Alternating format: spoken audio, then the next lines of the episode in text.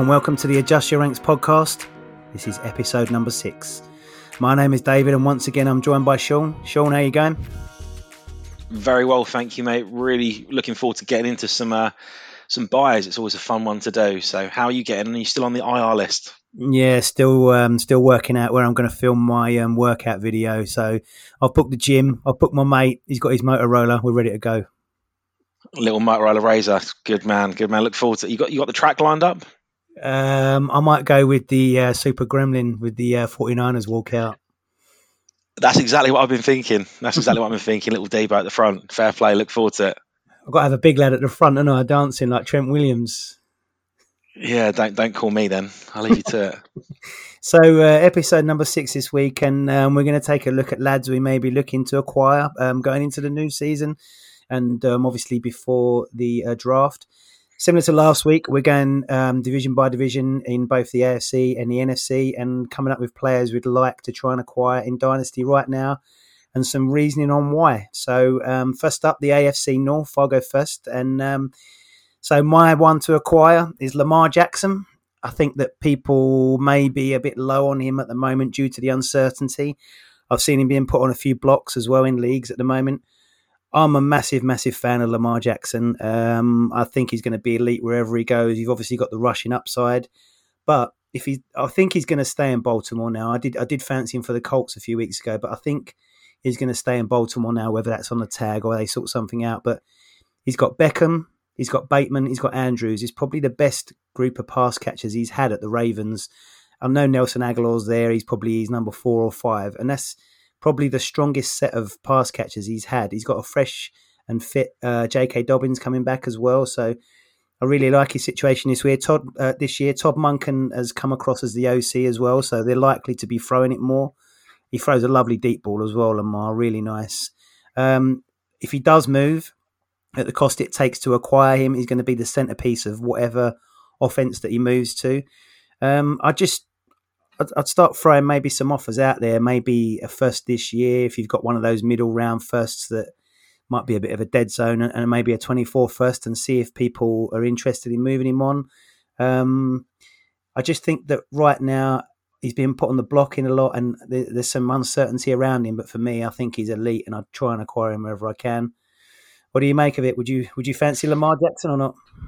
Oh mate, I completely agree with everything you've said. And um, when you've got the chance to acquire a, a, lad that could be the QB one overall because he's, shown that he can do it in the past, then you should be all over it. Particularly, you mentioned if you've got a mid first, try and dangle it there with a, a future first. But I think even if you've got a high first, the 102, 103, I mean, in a super flex league, you're going to be looking at a CJ Stroud or a Bryce Young.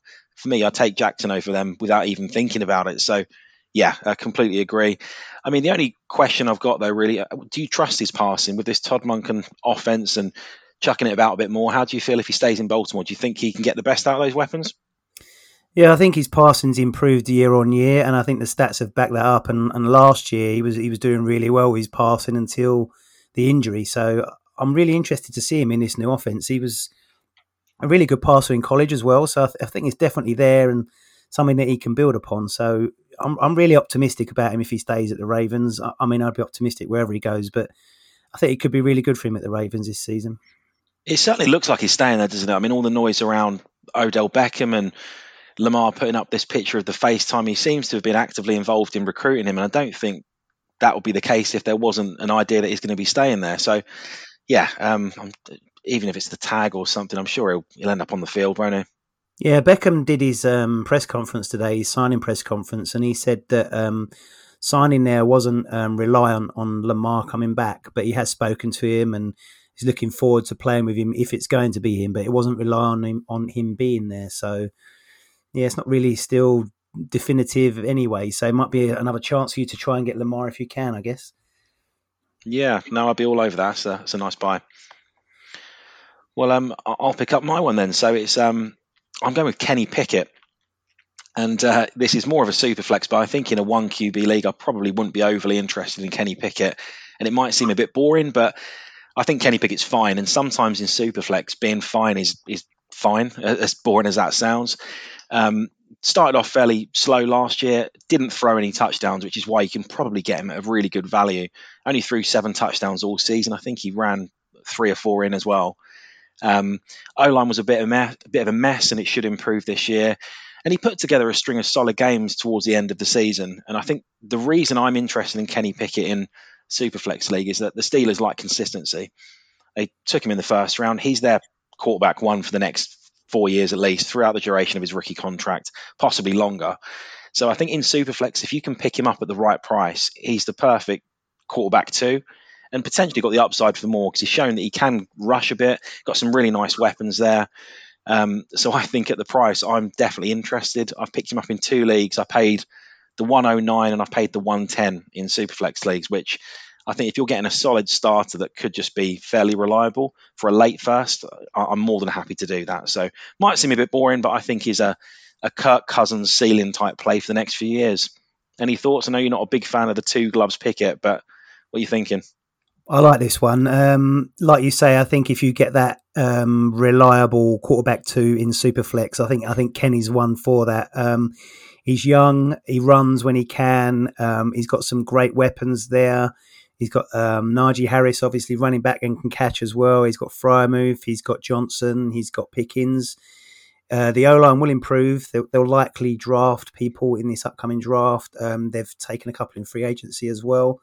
Like you say, Steelers like consistency, so he's going to be there for a while as well. As well. Um, the late first, I'm fine with because it's a bit of a dead zone at that at, the, at late first. So yeah, I, I, tend to agree. The only the only issue for me is that the offensive coordinator Matt Canada, I thought he was terrible last year, and he didn't really yep. pick it.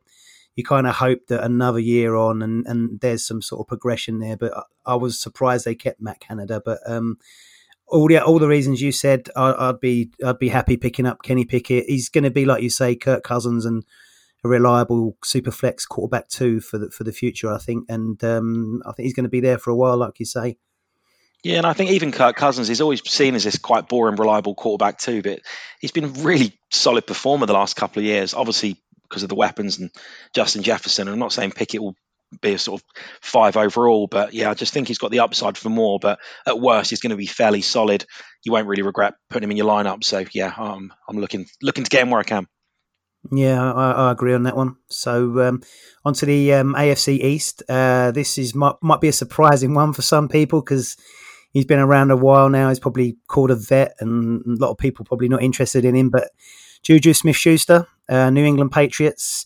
This for me is more a move if you are a contender to shore up your wide route, wide receiver group. He's still just 26 years old. He should be getting tons and tons of volume in that Patriot slot role, similar to role to what Jakobi Meyers um, occupied last year.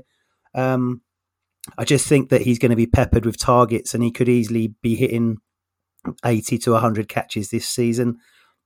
I think he's going to be on the field a lot because he, he run blocks very well. He's um, he's a very good all round receiver that I think Bill's going to really like. And I just there's not a lot at the Patriots currently. Even if they take a guy as their one, I still think that Juju is a very very good wide receiver too.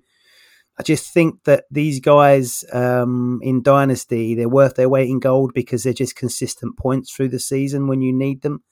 Um, probably similar to Jarvis Landry, who I actually hate, but he was really, really consistent and he always put up points. Um, he was very consistently targeted, and I just think that Juju, as much as I love Juju, he could be on the uh, path to becoming the new Jarvis Landry, which is a bit of a shame. But he's just reliable points. You know what I'm saying? When you're a contender, you need that sometimes, don't you? Yeah, no, I completely agree. And I think it, people forget that it was only probably three years ago, Juju was genuinely considered the wide receiver one overall in Dynasty after that breakout year at the Steelers. And yeah, it's just fallen off the last few years. And I think a lot of the stuff around him with the dancing and all the nonsense, it just takes away from the fact that he's a really good, solid receiver. Not going to shoot the lights out, but like you said, looking at the rest of their wide receiver room, he should be the leader in targets, to be honest with you. So, yeah, um, not the sort of buy you're going to, if you're not a contender, but if you're contending, what, what are you throwing out for Juju? What do you think you have to pay? I don't think that um, no one's going to take a first. Well, no one's going to want a first for him. I, I reckon maybe an early second and, and, a, and a piece. I don't know. What, what, would you What would you say?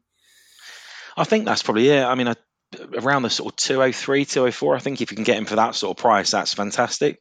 Yeah. Um, I don't know if I'd be paying the 201, 202. But that being said, if you take a lad in the draft at 202 and he puts up a solid 90 catch season, you'd be over the moon. So, yeah, he's on a one year deal, I think, isn't he, as well? So, worst case, if it doesn't work out, he's still young enough that he'll move on somewhere else. And yeah, I think I'd be willing to pay a, a decent second for him. What are the uh, what are the chances he gets Uncle Bill in on a TikTok dance? This is the worry. I mean, is, is Bill going to put up with this nonsense? I, I have no idea. Um, definitely can't see Bill in a cut off shirt in a TikTok though. onto your onto your guy onto me. So, uh, you know, this is not as exciting or as uh, blue chip as the Jujus of the world, but um, I'm looking to buy Khalil Shakir of the Buffalo Bills. So, and this is purely because it's a really cheap upside play to get exposure to probably arguably the the best or the second best quarterback in the league in Dynasty, and just exposure to a really good offense without paying very much. Um, so Khalil Shakir came out really um, fairly quiet rookie year, um, but people that were in front of him. So Isaiah McKenzie, who we spoke about a few weeks ago, Crowder, they're all gone. And I'm sure that there'll be a load of other bums and losers that come through and stick around for training camp and stuff. But I think Shakir's got the uh, the slot role lined up ready for his. Um, they really like him over there. A lot of the beat writers are really positive as him being a, a breakout this season. The GM given really good interviews about him uh, the last year when they drafted him. They said that he was one of the best draft decisions they've ever made, which is um bit bit bit of a nonsense to be honest, but who knows? Really great uh, college production when he came out, so he can definitely make plays. And I think for the price of, I mean, what would you need to pay? A third at most. I think it's it's definitely worth the gamble.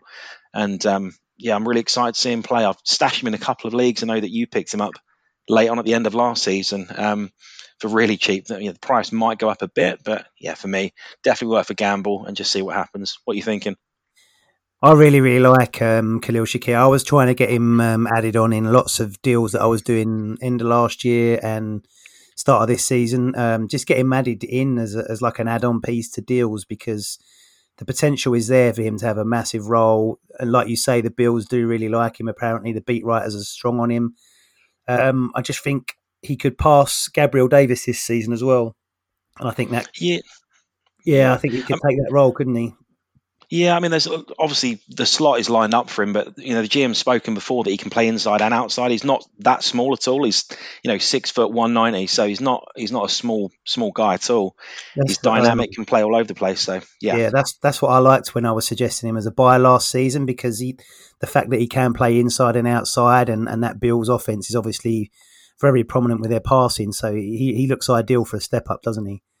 Yeah, absolutely. I mean, they they brought in obviously uh, Deonte Harty. I don't think that's taken anything away uh, from from Shakir. So yeah, I think uh, the price might have gone up slightly higher than than we picked him up for at the end of last season. But yeah, I'm, I'm definitely interested.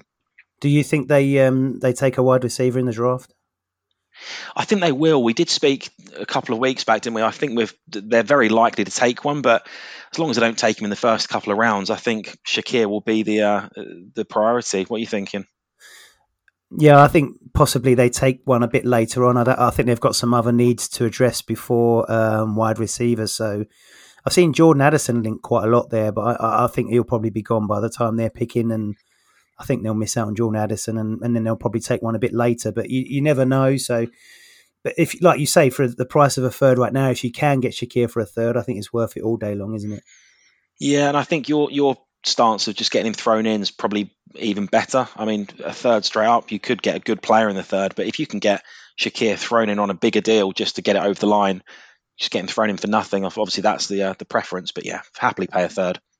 That's the way you've got to do it with the, um, the, the upside guys that you want to acquire. Sometimes is just try and get them in as add-ons on, on deals and stuff, because then you're kind of hiding your uh, your intentions with the uh, the guys that you want in as the add-ons, aren't you? So that's yeah, we're giving away the trade secrets now. yeah, no, I should have kept my mouth shut because people are going to question who I'm adding on now. So um, on to the AFC South anyway, and um, I was never really in on this guy previously, but um, last year he really impressed me every time I watched him. Uh, Christian Kirk, Jacksonville Jaguars.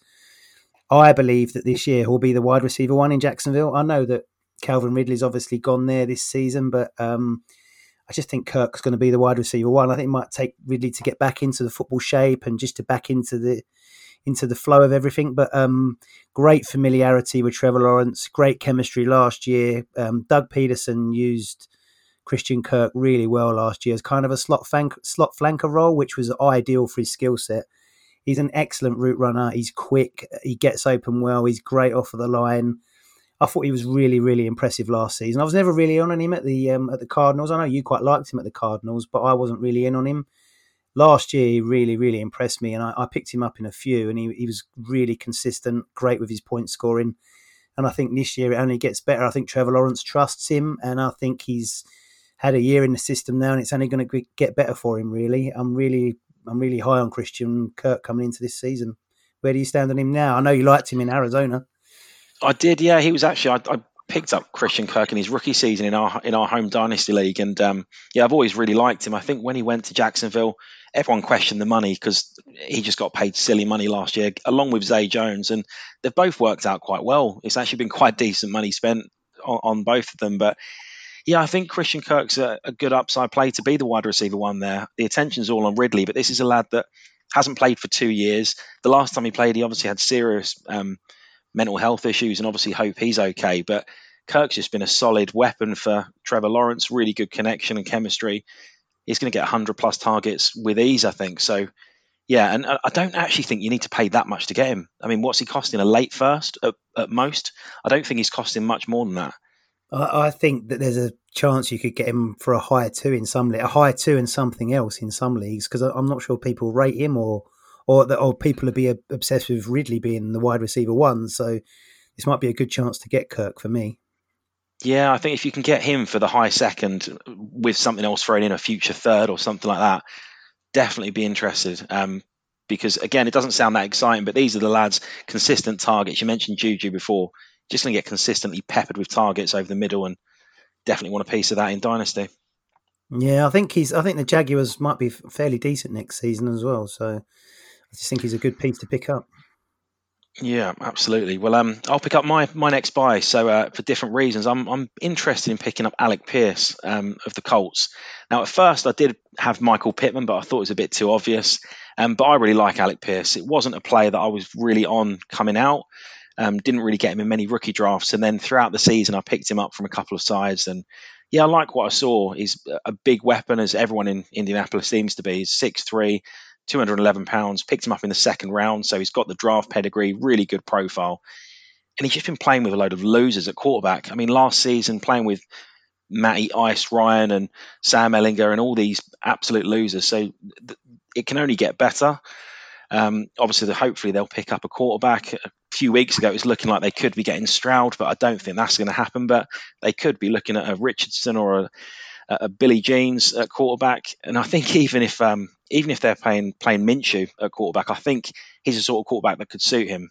Um, he's got a bit of a limited route tree, but he runs these deep options really well, slants and digs, and really good vertical routes. And I think with Shane Steichen in there, they're going to be running quite a vertical offense. And Minshew just throwing hero ball all over the park, I think suits Pierce and Pittman really well.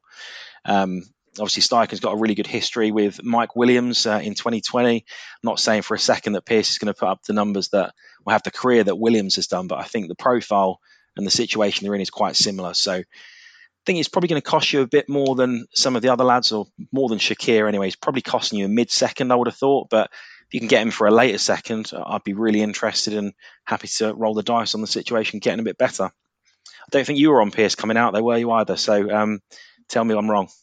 So we normally agree on everything, but this is one where we're not going to agree. I'm not really a fan of Alec Pierce. I wasn't when he came out, and I'm not really now.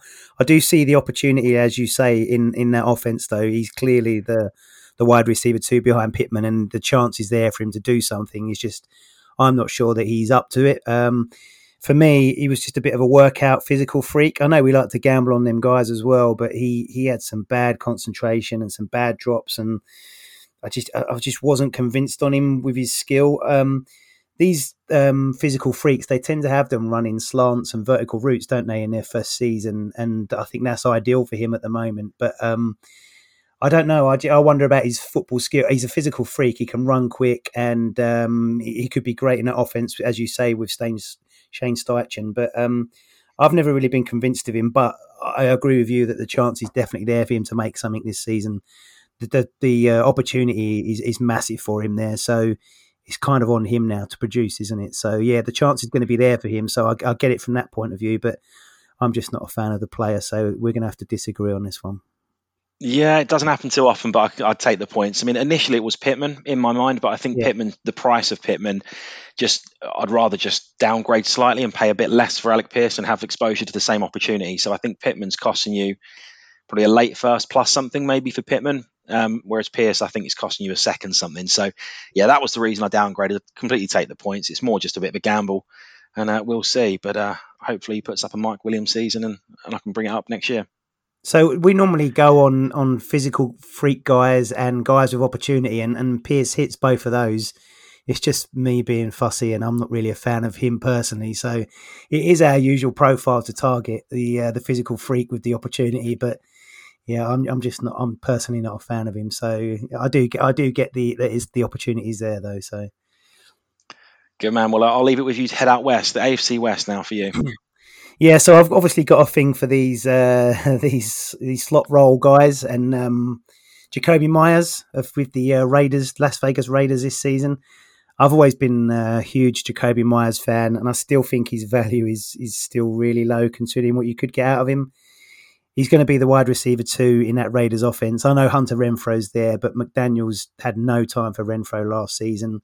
I think it was the lowest target share of Renfrow's career. Um, McDaniel's clearly not a fan. Um, obviously, Meyers is very, very familiar with the McDaniel system. He was with him in um, New England.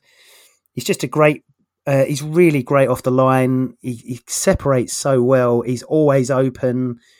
He might have a bit of familiarity there with Jimmy. I don't know if their time overlapped in New England. Meyers was there very early on special teams and as a gunner and things like that. So I'm not sure it overlapped, but they're both going to be familiar with the McDaniel system. It's just he's just going to get a lot, a lot of volume this season. I know that Davante Adams is clearly the number one, but anything else, I think that's going to be cleared up by Meyers. Darren Waller's obviously gone, and there's no tight end there currently. Meyers could be running a lot of those routes as well because he's quite big. I just there's going to be a lot of volume, and he's very, very reliable. He gets open, he gets a lot of targets. He's just very consistent similar to Juju and, and people like that, I just think he's going to get a lot of volume points and targets this season uh, for the Raiders. I'm not sure the Raiders are going to be that great this season. They're in a, they're in a really competitive division, and um, they're probably going to be throwing a lot because they're coming from behind. And I could see Meyers again getting the 80 to 100 uh, receptions this season. And for me, I'm I'm happy to try and pick him up where I can and just get some consistency with my wide receivers. Uh, do you uh, you like Jakobi Meyers, don't you? I remember you stole him off. Of, well, I stupidly let him go a few years ago, and you you picked him up, didn't you? When I tried to get him back, but um, yeah, I picked him off the waivers. Yeah, I picked him up off the waivers when you dropped him. I think this was um, pre big breakout, but uh, yeah, I do really like him, and I think there's a bit of a theme here, really, that the value in the wide receiver market at the moment it, uh, it's on these slot receivers that are just going to get peppered with targets.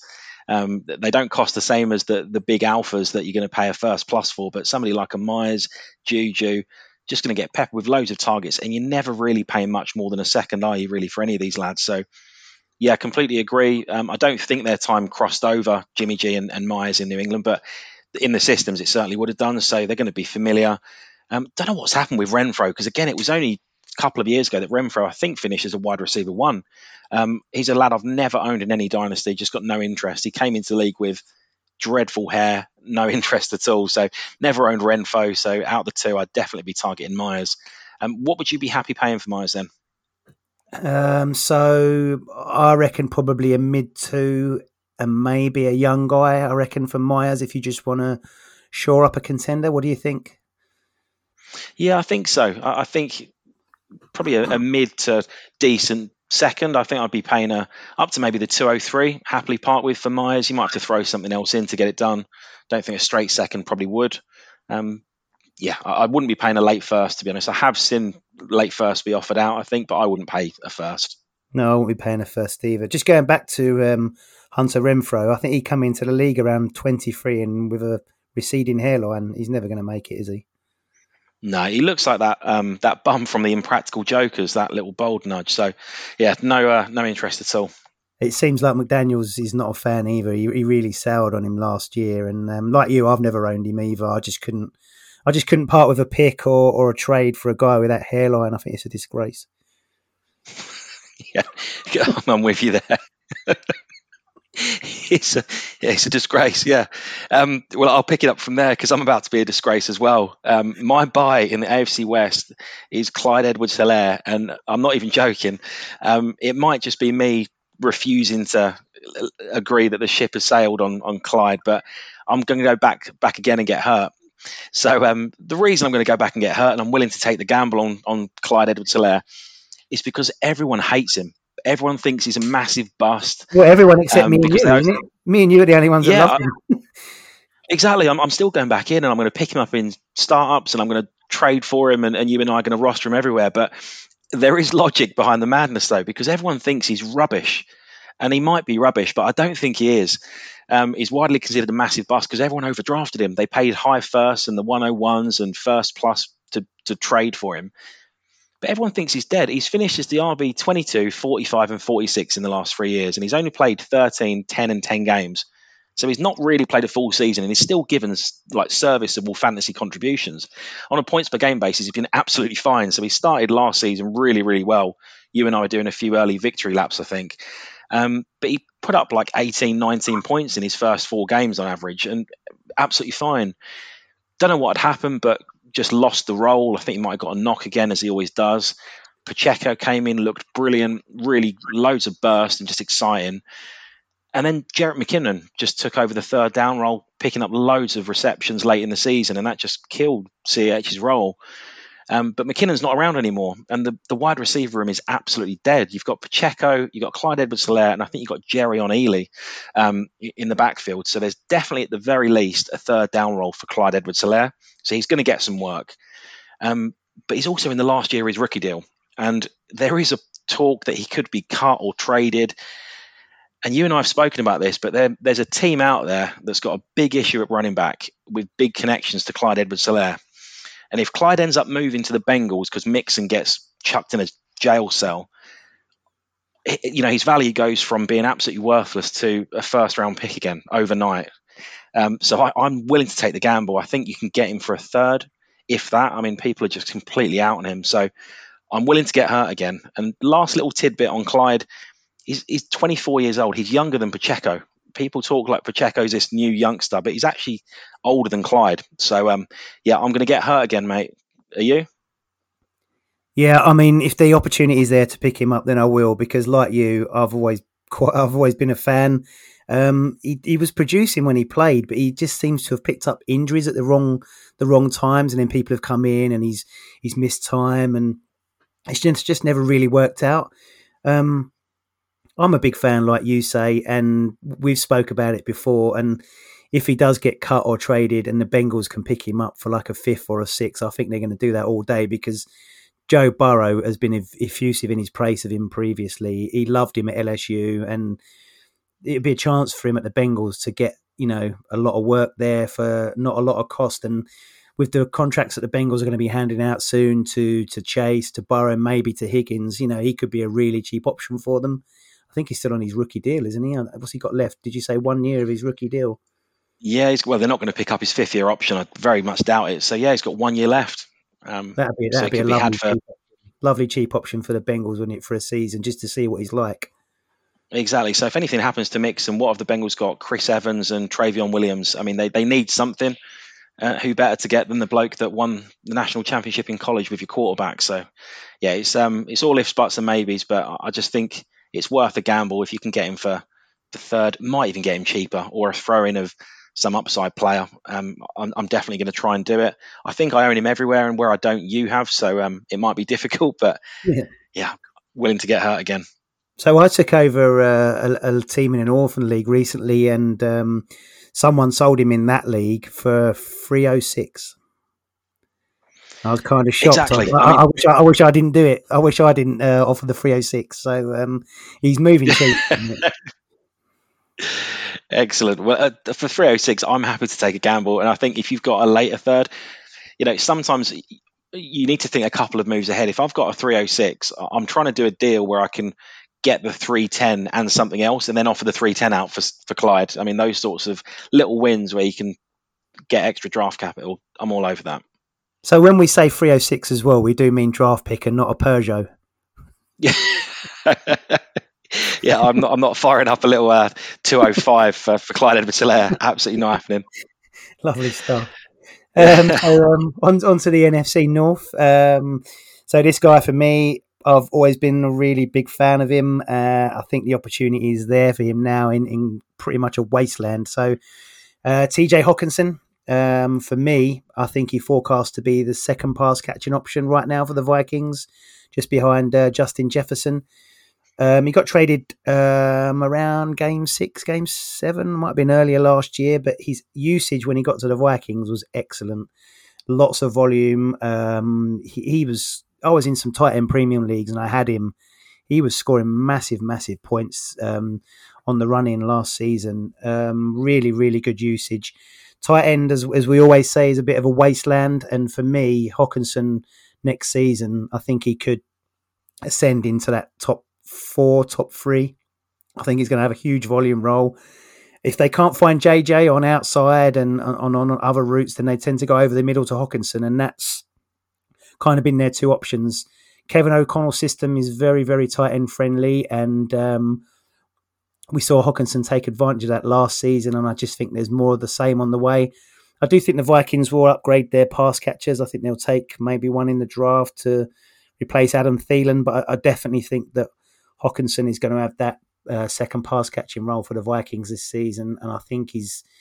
I think he's going to be due quite a big season for me, uh, TJ Hockenson. I'd look to acquire him, maybe in tight end premium leagues. You're going to be maybe parting with your first, but um, the only thing is this year, the picks that you might be parting with, you could be picking up a, a really good tight end in this class, but Hockenson's going to come straight in and give you production, whereas sometimes tight ends can take maybe one to two to three years. So I think he's an excellent option at tight end for this season in a position that's a, a bit of a wasteland. Um, where do you stand on TJ currently?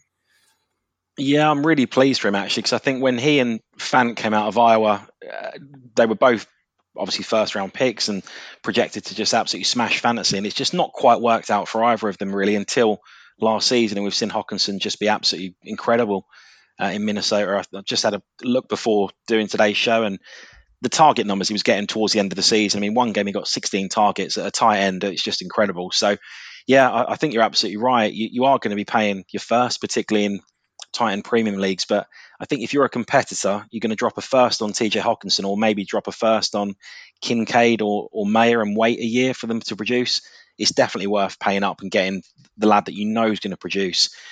And he's young, 25 for a tight end. He's got so much time ahead of him.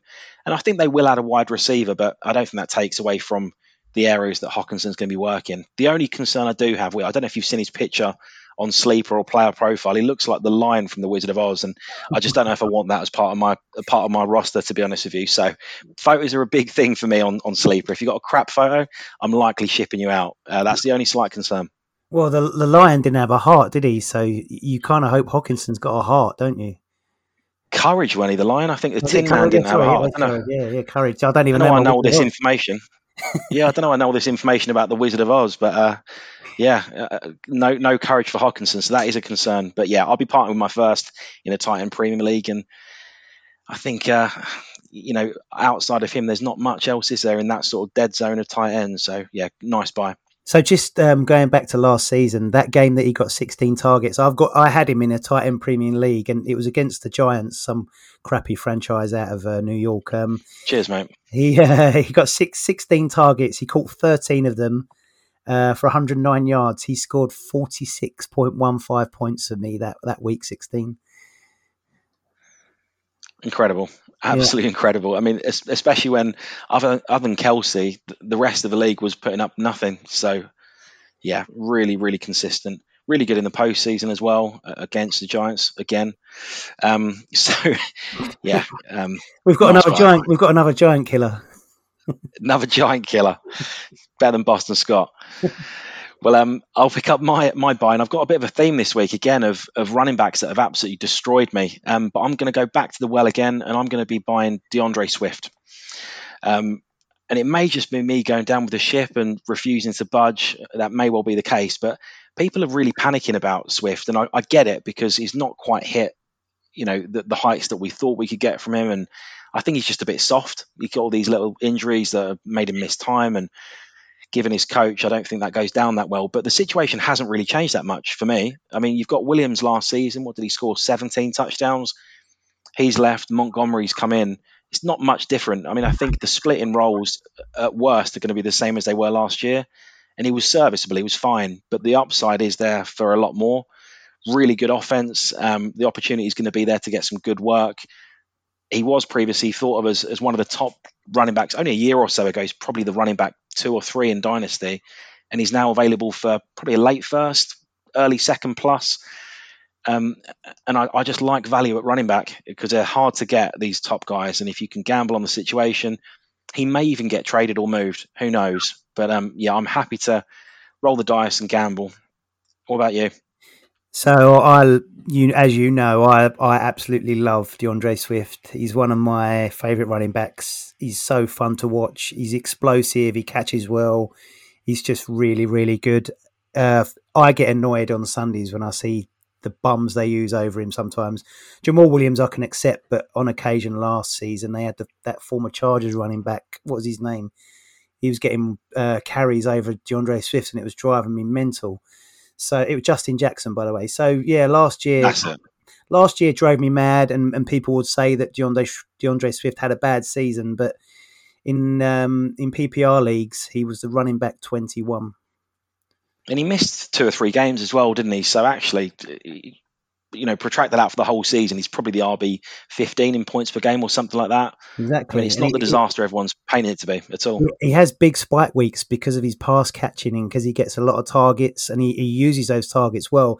How many times have you seen him carry a screen to the end zone? Like he's so good.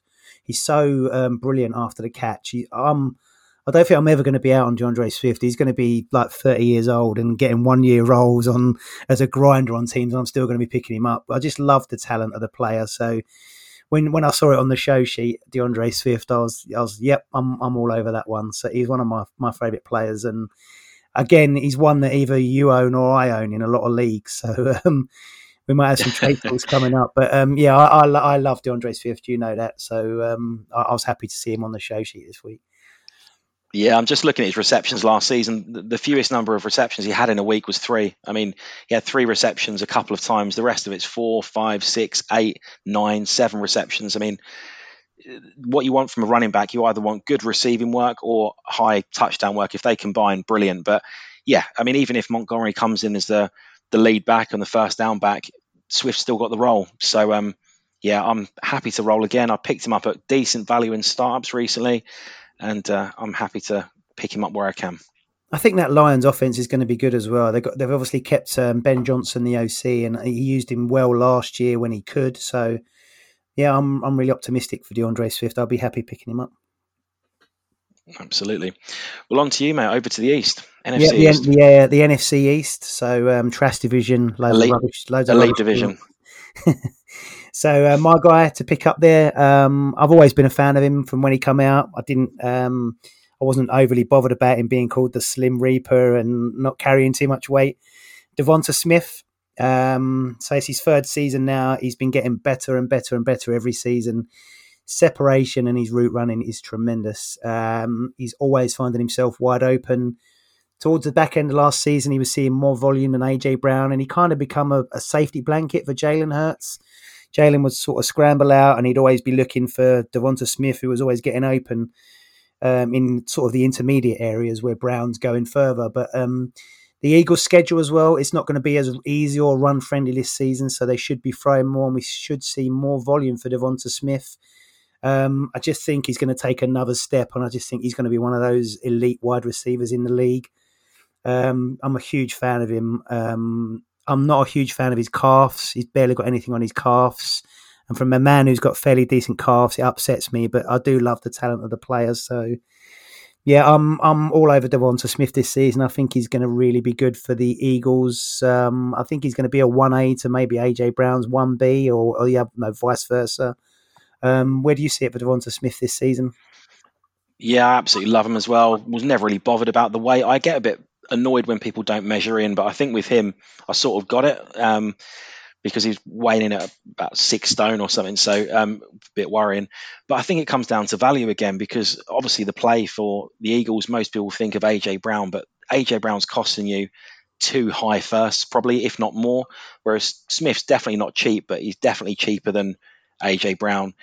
And the production's fairly similar. So I really, really like what he's about. Still haven't really forgiven uh, him for going to Philadelphia instead of the Giants. They jumped up and took him over my boys. So things could have been so different. But uh, yeah, I love him. I've got him in a couple of leagues. I've stacked him as well with with Jalen Hurts. If you can get that stack, absolutely brilliant.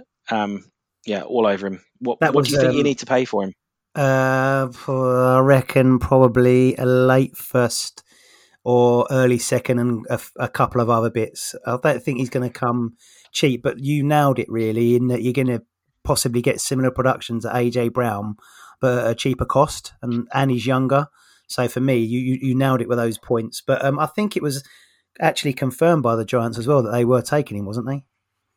Yeah, it's been confirmed. We actually were, and and they jumped up and took him in front of us. So yeah, it's uh, obviously gutting to see him down the road doing really well, but he's just a fantastic player to watch, and his route running is incredible. So, yeah, I think. See, do you see the cost? That, I mean, I think it's definitely going to cost you a late first. I don't think you're getting it done for the second, but actually, when you're looking at the receivers that are going to go in the round, let's say 109, 110 type region, who are you going to be getting? I mean, I don't really like many of the receivers that are going to be in that region. I think you either get the elite one in this rookie class, which mm-hmm. we all know is your boy Jackson Smith-Njigba, or you move back and get one of the lads in the second, like a Zay Flowers. I don't think that dead zone towards the end of the first, you get it anywhere near enough value. So flip that across for Devonta Smith and be very happy with your your production. Well, this is what about if I offer you? So you've got the 107, and you've either got the choice of maybe Quentin Johnston, or you you hand over that 107 and maybe a second or maybe a third for Devonta Smith you're doing Smith all day long, aren't you?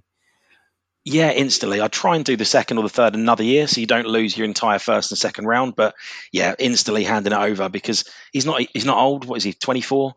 Um, I'd much rather have the sure thing. People love the excitement of picking up the rookies, and sometimes the best thing to do just move those picks for lads that you know are going to be brilliant. Happy to do that all day. So if you've got that mid first and Jackson Smith-Njigba's off the board, move it for Smith. I think that's my limit, though. I think I'd probably rather take Jackson Smith-Njigba if he's there, just because the upside is who knows, it's exciting. But if he's gone, move on to to someone like Smith. Yeah, definitely. So um, onto onto your guy. Another, uh, you're picking guys that I'm a massive fan of this week. So um, I'm looking I'm looking forward to this one as well.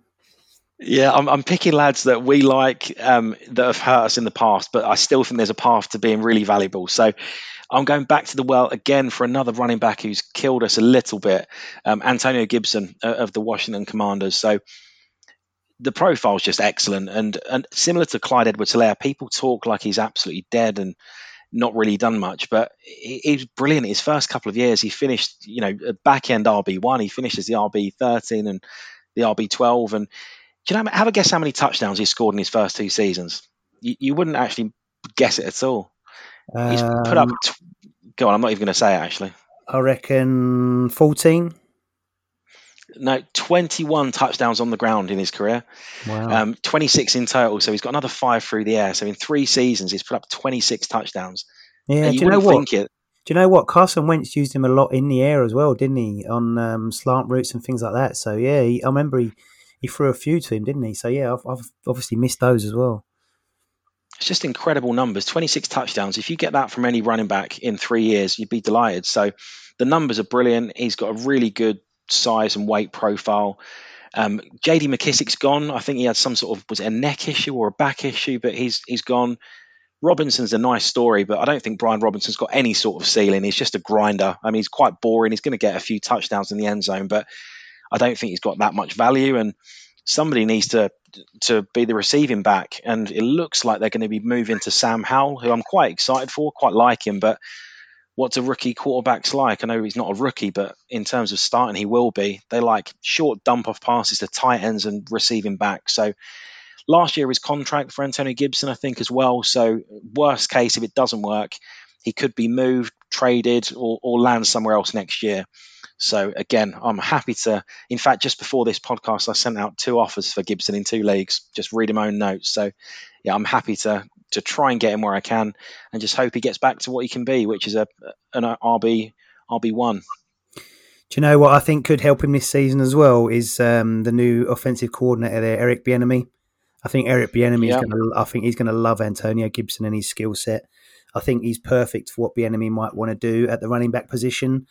They might use Robinson for some of the grinding stuff, but some of the more innovative stuff, I think they're going to be using Antonio Gibson. And I've always been a huge fan of Gibson. Um, misused a lot um, by the Commanders. Um, he's always shown. I, I, think he's been banged up a few times as well, and I think similar to D'Andre Swift, I think that's been an issue with Gibson where they've not really trusted him, and he's been banged up.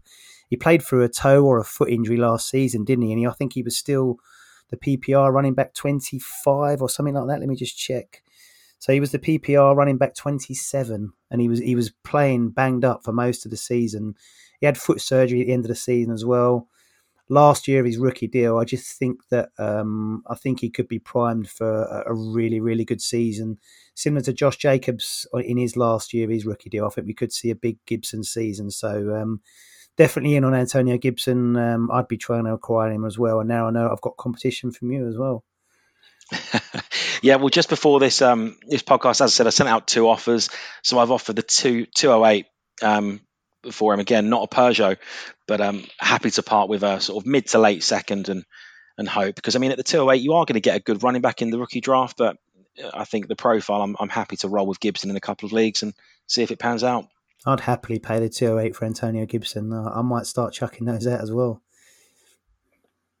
Be quick, be quick, because he's not going to be left where I'm in the leagues with you. So, so on to the uh, the NFC South. So um, I'm a massive fan of this guy for this season. Um, I'm not a fan of his franchise. I think they're idiots. But um, Drake London, Atlanta Falcons. I think he's due a massive season for me. Um, looks like Daniel Ridder's going to be the quarterback one for the Falcons this season. In every start that Ridder's had, he massively favoured Drake London in all his starts. So five games of Ridder, 12, 11, 9, 8, and 8 targets. So 48 combined targets in those five Daniel Ridder starts. Um, he didn't go for less than double figures in those games, and I think he went lower 20s in a couple of them clear wide receiver one in the offense uh, in an alpha role as well. Uh, it's his, I think, is, is his third season in the league or his second season? It's his second season in the league. This will be his second. Yeah. There's going to be some progression there as well. Um, I just think he's due a massive role. Kyle Pitts will obviously be back. I think those two guys will obviously be in the alpha roles, but I think Drake is the clear um, wide receiver one there and, and big target. Um, Falcons will obviously need to expand beyond the heavy run game of last season and should be passing more. I just think we're going to see a big second year progression of Drake London. I've gone in big on Drake London and acquired him wherever I can in, in quite a few leagues. So if it doesn't work, I've I've got I've gone big and I've probably uh, blown some draft capital on him. I gave up the uh, 104 uh, for Drake London and 206. So I got 206 back and I gave up uh, 104 for Drake London and 206. For me, it was just a case of I could have got maybe Jackson Smith-Njigba at the 104, but I wanted and that guaranteed role and what I thought Drake London could be with the 104 and to get 206 back was just a nice bonus as well. So again, if you've got those dead mid round firsts, maybe one, five, six, seven, eight, I'd be doing that and maybe a little bit extra for Drake London all day long. I, I, really do think he's on the cusp of becoming a massive receiver in the league. Where do you stand on him at the moment?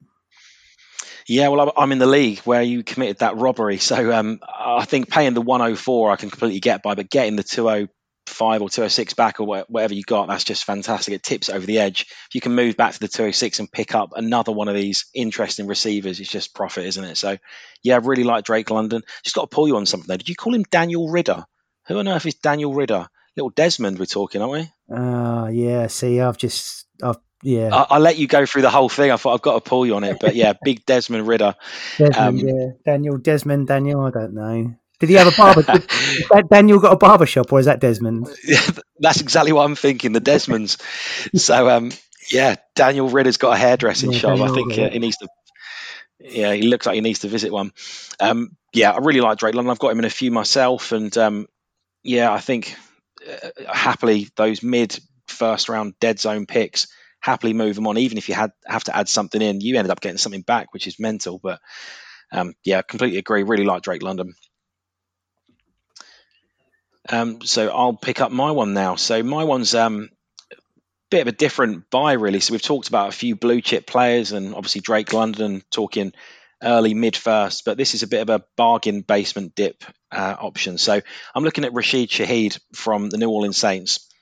So this is just a really low cost gamble on a player that you might make some profit on. So it's not that exciting, but these are the small wins that I try and do in Dynasty. If you can get a lad for really cheap, either they hit and you can use them or you can move on for a, a higher pick in the future and just take those small profits. And that's how you, you build a dynasty. So really good production at the end of the season. He came out as an undrafted free agent, I think, and put up sort of 75, 95, and 79 yards in the last few games with a loser at quarterback. So, as much as people don't want to think about it, Derek Carr is probably an upgrade on what he's had so far.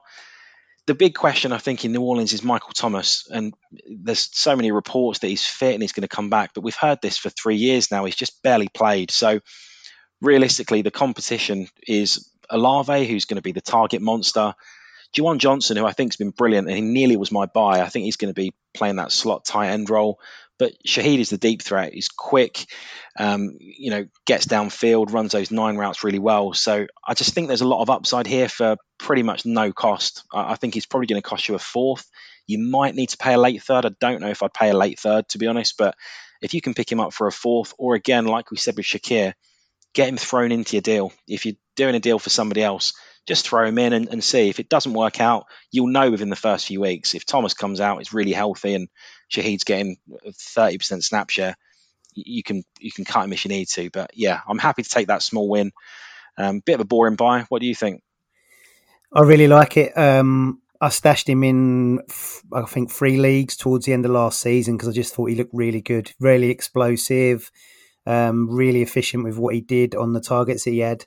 Like you say, um, a loser at quarterback. I don't know if you can quite call the red rifle a loser, but we're both going to. So I thought he done really well. Um, like you as well, I like Juwan Johnson as well. Um, tight end was a previously a, a, receiver, but I think he's really good at tight end for them. Um, yeah, I really like the Rashid um, the Rashid pick. If you can get him for you, as you say, like a fourth, I'd, I'd be doing it all day long. Um, he might have a role there. Like Michael Thomas as well. It's just so baffling because he's had all this time out, and then I sent you a report the other day when they're hoping that he's going to be like coming back. It's like, why are you still hoping? He's he's had enough time to get back now, and you're still hoping he's available for the first game of the season. It's like. I don't know. I think he's on. absolutely knackered, isn't he? I mean, they restructured his deal a few months ago, and I think we all looked at that and thought, right, they're restructuring because they're going to cut or move him on. But all the talk is that he's staying, but he just cannot stay healthy. I'm wondering if he's just absolutely shot because um, he's 30 years old. He's not played a full season since 2019. Admittedly, he was the wide receiver one overall, but he's just been an absolute ghost. So, yeah, I mean, I, I wouldn't be relying on Thomas. I've got him in leagues, but you you can't cut him, you can't trade him. I, I think there's potentially a, a job for someone here. So, yeah, get him thrown into your deals and just see. You wonder if uh, Michael Thomas has got a bit of a Jack Wilshere ankle now, don't you? You, you must do because I mean he's he, three years with a with this ankle problem. It's not. He's had multiple surgeries. He's fit, then he's not fit. There's there's clearly something going on. I think there was talk last year that he wasn't happy with the the physios and the medical staff, and he's still stuck around. And you just wonder why. He's got a bit of pedigree. You see, Odell Beckham has been injured for years, but he still gets work, still gets good money. But Thomas just no sniff of it at all. So, yeah, God knows. Yeah, I do. I like the Shaheed pickup though. He looked really, really impressive in in his uh, moments last season. Really explosive, quick, and like you say, on those, on those deep routes as well. And Carr, Carr's fine throwing those, isn't he? Yeah, exactly. Playing down there in a dome as well. I think you know Carr's going to be fine. He's not that exciting, but definitely an op- opportunity for someone. They probably will draft someone if they get to the draft, and if Thomas is as dead as he possibly could be, I'm sure they'll pick somebody up. But you know, Shaheed has proved that he can do something. So yeah, get him on the end of your roster and just see. I just hope this isn't a uh, a Marquez Callaway pick because you remember how high I was on Marquez Callaway on in that. I was at the beginning of the two years ago. I thought he was going to be was. something else. I thought he was going to be something else, didn't I? And I, I, had him in nearly everywhere. I thought he was due for the big role, and he was rubbish, and he let me down. And I, I, I don't think I've got him left anywhere now. So I just hope it's not a case of that. So do you remember the the Marquez Callaway year that I had? I do, and do you know what, mate? In his second year in the league, he was okay. I mean, he, he put up a couple of usable weeks, and he was completely free. And sometimes these players, you pick them up for absolutely nothing, and get a few weeks out of him, and that's fine. Um, but the upside is that you get him in for nothing and sell him. Even if you, let's say, he comes in, he's brilliant. You might be able to sell for a second. And you, you, then reinvest that in someone else, or use that to move up next year in the first first round. So yeah, we'll still, we'll still keep taking shots on these lads and um, refuse to come for years. I'm sure it will happen. That's that's how, that's what you say though, isn't it? It's the small wins in dynasty. Absolutely. Well, let's uh, take us out west. NFC West for you. Yep. So the NFC West. Um, this is a bit of a, a, bit of a surprise for me because um, I was pretty much done with him last year, but he seemed to sort himself out. So Cam Akers, um, Los Angeles Rams seemed to finally work it all out in the second half of last season, both with McVay and with the team and, and with his work rate. I think McVay used to get annoyed with him on pass blocking and he, he wasn't doing everything that he needed to do on, on certain packages and uh, you know the, the, he was thrown out of the team and he, I think McVay would have got rid of him at any point if he got any offer but they seem to both work out their issues personally and with the team second half of the season huge volume the end of the season. Um, I picked him up on a contender, and he was really, really good for me the second half of the season. He's a really good pass catcher, also. Not sure how good the Rams are going to be this season, so he might be getting quite a lot of the pass catching work. Um, he was really, he was a really high prospect um, when he was coming out. So the talent is all there, but um, it's it's a bit of a gamble because the Rams won't have many picks they shouldn't be wasting them on running backs. But um, it would not surprise me if they took one. But honestly, the, there's so many holes on their roster currently. Um, I listened to a podcast the other day, and their starting defense is just a load of unknowns. And Aaron Donald, they've got rid of nearly everyone that was any good.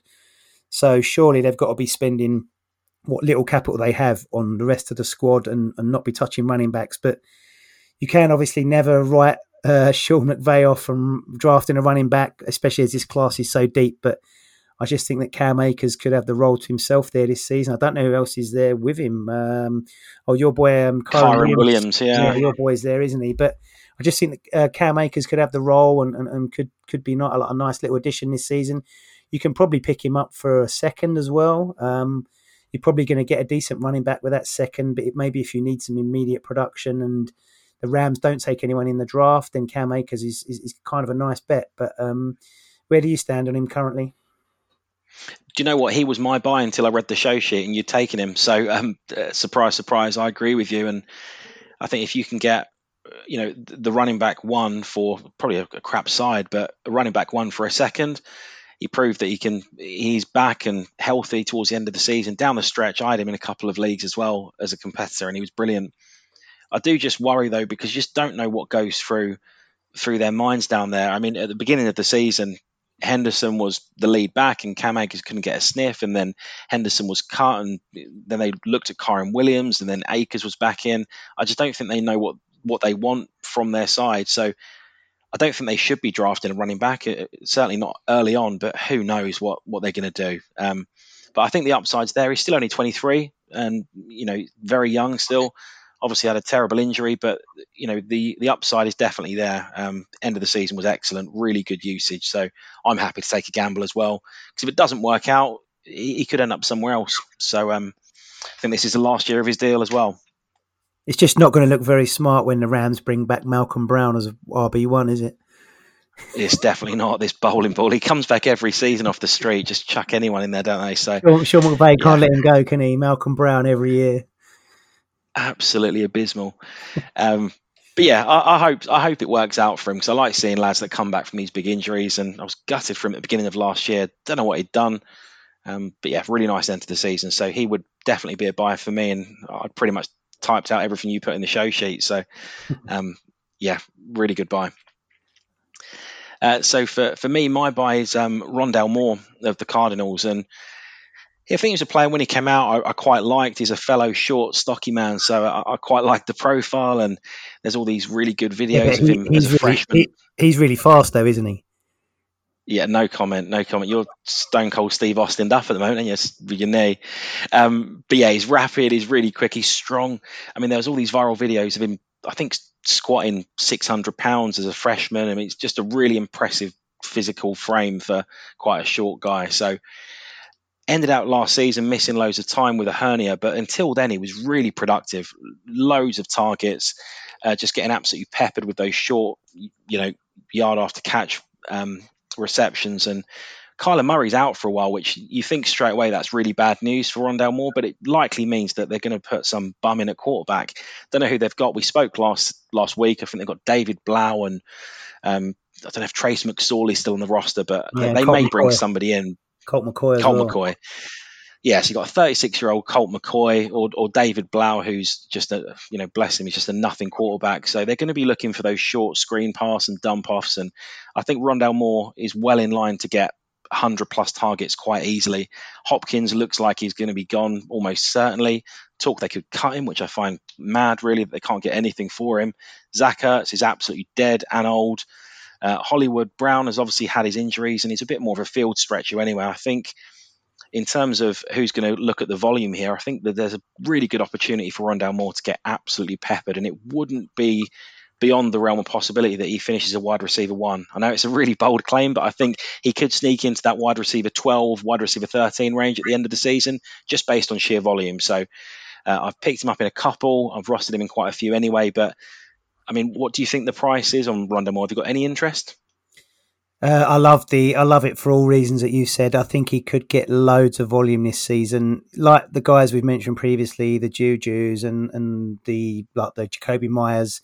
He does all his best work in the intermediate roles, and and I think there's going to be loads of that on offer for him this season. Um, I don't know about cost. Uh, late two maybe for Rondale Moore, early three. What do you, what have you what have you picked him up for?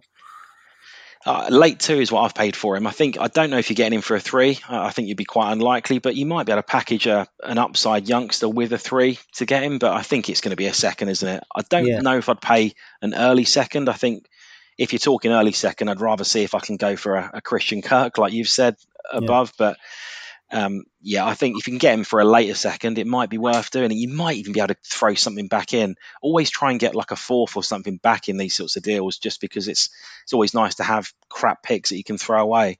Yeah. Um, but yeah, I, I think the opportunity's there, and we'll see. I suppose it really depends who they bring in. If they bring in a rushing quarterback, it might take out some of that upside because they might run instead of dumping it off. But yeah, the volume's there. I think 100 targets is is almost certainty for for Rondale Moore. Did you say a Russian quarterback? Who knows? I mean, if, if, if a Russian quarterback, I'd, Ivan Drago chucking bombs, but um, yeah.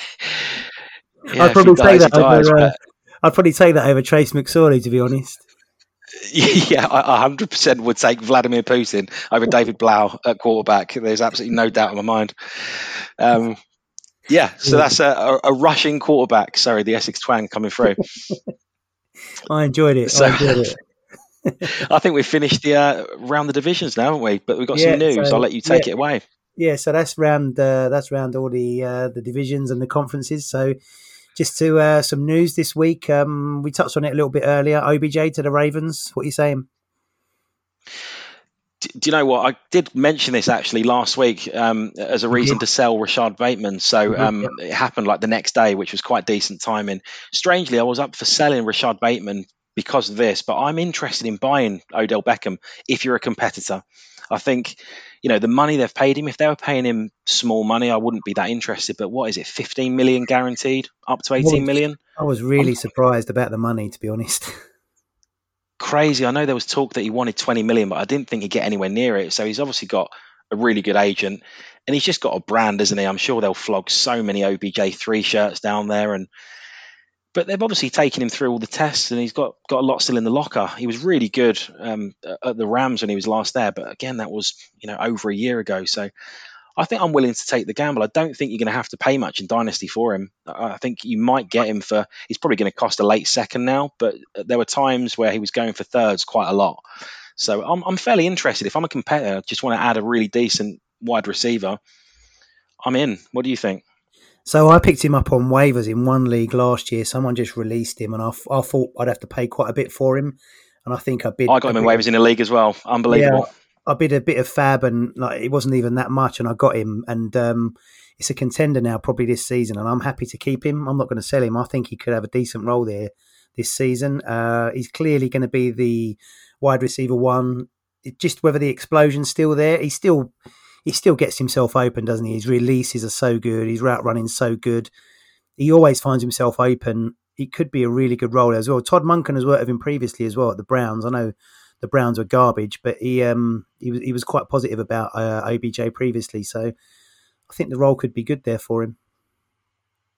Yeah, yeah, I completely agree. Um, I'm I'm well in. So yeah, I hope it works out for him. I've always had a big soft spot for OBJ as a Giants fan, and I think um, around the time I was sort of getting interested in NFL. It was around the time that obviously the famous catch happened, and it was just I think loads of fans came to the sport on the back of that because it was just such a famous image of him catching that pass. So yeah, always have a soft spot for him. I really hope it works out because it's nice to see him on the field. So um, he was so electric, wasn't both he? like the Ravens. He was yeah, so exactly. He's definitely he? lost a step. Um, on to the um, some other news. CJ Stroud um, rumored to have a bad S2 test score. So this is the um, processing score that I mentioned previously that Bryce Young aced. Apparently, the rumors are coming out now that CJ Stroud was apparently really bad in his S2 test score, and uh, rumors are the Texans possibly wouldn't be taking him at 102 if he was there. So might see some movement around that pit because people seem fairly secure in Bryce Young being the number one pick now to the Panthers. So, what do you think on both of those? Well, I think we've both been on the same page on this in that I think Bryce Young's always been my QB one in this class. Um, yeah. I don't think I've really shifted from that. I picked him up in our Devy League a year or so ago uh, with the intention of hopefully, hopefully him being great this year. So I think Young's clearly the number one. Obviously, the test scoring is really impressive and good to hear. But I think a lot of this stuff you just take with a pinch of salt, don't you? At this time of the year, a lot of it is games and people trying to get other teams to move up and tank the value of other players so they can take them later. I don't know if I put much stock in it. I suppose the concern is is Stroud a, a bit of a system quarterback, just done really well in, in Ohio. What do you think? Um, I mean, the system at Ohio is very proven, and they've all obviously always got elite receivers. But I do, I do really like Stroud from what I've seen of him, and I don't think the S2 score is not going to be putting people off massively. The only issue I could see with the Texans at 102 is his agent, as we as we've mentioned previously. So, like you say, so it's all smoke and mirrors around draft time around now.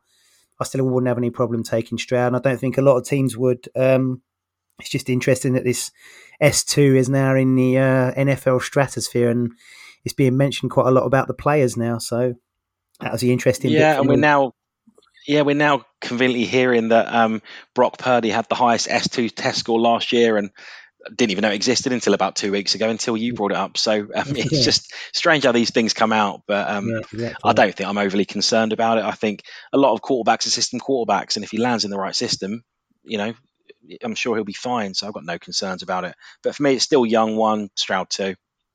So Bryce Young, do you reckon confirmed to the Panthers? Do you see that happening?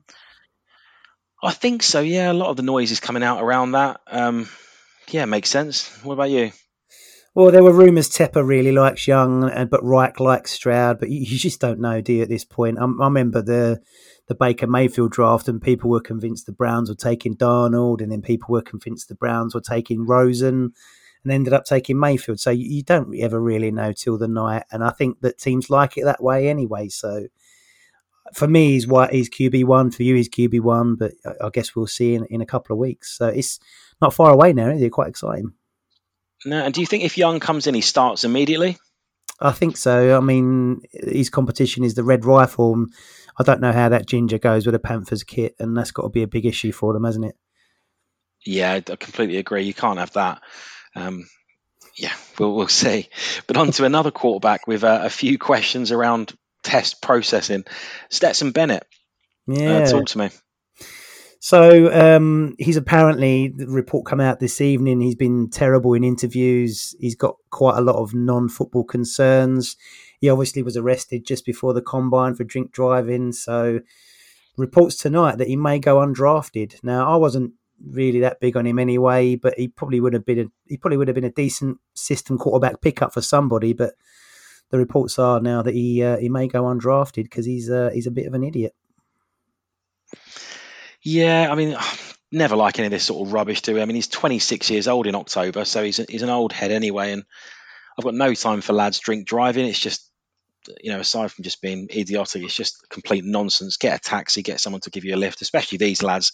There's just no reason for any of it. So, yeah, I wouldn't be surprised if that season tank a little bit. I don't think he was ever going to be a starter anyway. I think he might be a a decent backup. I think his ceiling is probably a Minshew at best, and I, I don't yeah. even think he'll be that. So, yeah, um, no interest in him at all. Yeah, I agree. I was I was never really a, a fan anyway. So, um, another news item: um, the Tua workout videos dropped today, just before we come online, and to me, to me, he looked very bulky and uh, very stocky, and a little bit too much filled out. Maybe he's been enjoying his time off too much. What did you make of them? Yeah, well, I didn't even see this. I've been busy working today until you flagged it with me earlier the, this evening, and he does look he's like packed on a bit. He's listed at 217. There's no chance he's 217 at all. So he's clearly enjoyed his off season. When his head's been smashed about a few times in a season, I don't really blame him. But yeah, I mean these lads they do fill out a bit. I think the shorter guys always look a bit heavier, don't they? Russ Wilson always looks like he's absolutely carrying. Even our big mate Pat Mahomes looks like he's carrying sometimes. So, you concerned, or is this just uh, enjoyed a bit of an off season? No, I think it might even be a case of him trying to bulk up initially before cutting, and and uh, he's trying Tua protect himself a bit more with these hits. I don't know, but he's not a massive runner anyway, so I don't think it's going to affect him. It might even help him out um, long term. So no real concerns. I, I really like to. Uh, I know that you like him as well, so yeah, I'm, I'm not really concerned. Yeah, exactly. I mean, I, I can't sit here and moan at people for carrying excess weight. So, um, yeah, good luck to him. Uh, the final, the final bit of news I just tagged on the end here really is um, Justin Ross of, of, the Kansas City Chiefs. Um, obviously came out f- from college, loads of hype, and went undrafted. Really serious injury concerns. I think he had some sort of neck contusion or spinal surgery. It's quite a, a nasty career-ending injury potentially, but he lands with the Chiefs undrafted and the workout videos have started surfacing of uh, running routes and doing off-season workouts with Pat Mahomes, and the hype had started a little bit. Are you buying into any of this, or any thoughts on Justin Ross? I would absolutely love it for to work out for Justin Ross because about three years ago he was the Devy wide receiver one. He was incredible. Um, if you go back and see some of his early stuff, he was amazing. Um, Clemson, they were working out at um, TCU, wasn't they? Down at the, t- the indoor dome at the TCU, and yeah, he looked um, he looked fine. I, I, don't know how much you can take from these workout videos, but it was just nice to see him um, working out with Mahomes and and looking good and, and catching, and it was just nice to see. And if there's one person you'd want to see it work out for with the injuries, is it's Justin Ross. But um, I, I, don't know. I don't know how, how, much you can clear up neck and, and back stuff, but I, I really would love to see it work out for him. What do you what do you make of it? Yeah, I mean, I think take it all with a pinch of salt. We can all look good in a, a quick um, hype video, really. But I think the fact that he's healthy and he's he's putting some work in with his quarterback in the off season, really encouraging. And I suppose there's a bit of an opportunity there, really. I know we've spoken a bit about some lads that we like, and hopefully Sky Moore takes a step up this year. Toney, we've got concerns for loads of reasons, but outside of those two, you've got Valdes-Scantling, completely different player.